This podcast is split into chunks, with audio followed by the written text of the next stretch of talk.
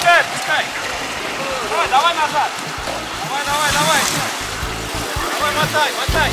Мотай, мотай. Экстремальный автомобильный спорт. Автоклуб на Моторадио. Давай, давай, давай. Всем привет! На волнах Моторадио снова Роман Герасимов и еженедельная передача «Оффроуд для всех».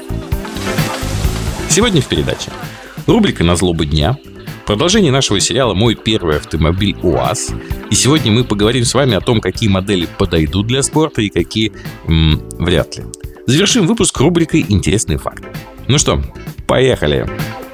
На злобу дня. Наступил декабрь. Замерзли главные радости джипера. Лесные колеи, глубокие лужи и топкие болота. И, казалось бы, зачехлить свой спортивный снаряд до весны. А нет. В регионах продолжают проходить различные внедорожные соревнования. Правда, их акцент сместился на интересное ориентирование, на квесты, на стремительные джип-спринты, так что свинья везде и всегда грязь найдет. Ну, конечно же, в самом хорошем смысле этого слова. Давай. Мой первый внедорожник УАЗ. Продолжение. Какие модели мы будем для себя рассматривать? ГАЗ-69. Легендарный, как вкус мороженого в детстве. Брутальный, как Джеймс Бонд. И до сих пор стильный, как... Ну, не знаю, как ГАЗ-69. По тактике и техническим характеристикам он чертовски похож на УАЗы. И точно понравится любителям ретро-стиля. И, кстати, Старичка можно здорово взбодрить при желании. Ему добавляют мощный инжекторный 409 двигатель, так называемые военные мосты с бортовыми редукторами, ну и еще, так сказать, некоторые элементы тюнинга, о которых мы с вами еще поговорим, и он готов к подвигу. Более того, скажу вам по секрету, что в прошлом году чемпионами России по трофи-рейдам в категории ТР-1 стал экипаж именно на ГАЗ-69. Впрочем, в стоке, со своей лютой раздаткой и чахлым двигателем, он все равно умудряется иногда здорово удивить соперников по соревнованию. Далее, это, конечно же, сам УАЗ-3151 и его модификации. Железные тентованные, на военных, колхозных и гибридных мостах, с массой различных и даже дизельных двигателей, вот для начала, для начала, нам может сгодиться практически любая комплектация, если это, конечно, не ведро под забором. А вот что нам не подойдет для внедорожного спорта? Патриоты, симбиры и иже с ними. Я не хочу ни в коем случае, друзья, обидеть владельцев этих машин. Они имеют свое право на существование, у них есть своя утилитарная функция, они прекрасные экспедиционники, но мы говорим с вами про внедорожный автоспорт, а тут у них есть свои минусы. Они здоровые, как баржа. Они тяжелые, как чугунный мост. А ведь в нашем деле вес, и мы с вами об этом еще много будем говорить, вес имеет решающее значение. Чем он меньше, тем он лучше. Так что эти машины не то чтобы не заслуживают внимания, просто они интересны для других задач.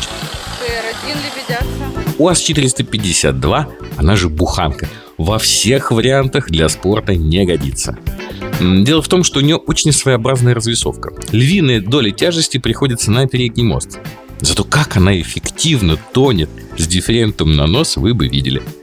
В остальном эта техника, конечно, давно уже заслужила свой почетный памятник за ту работу, которую она до сих пор выполняет в тех регионах России, где нет дорог.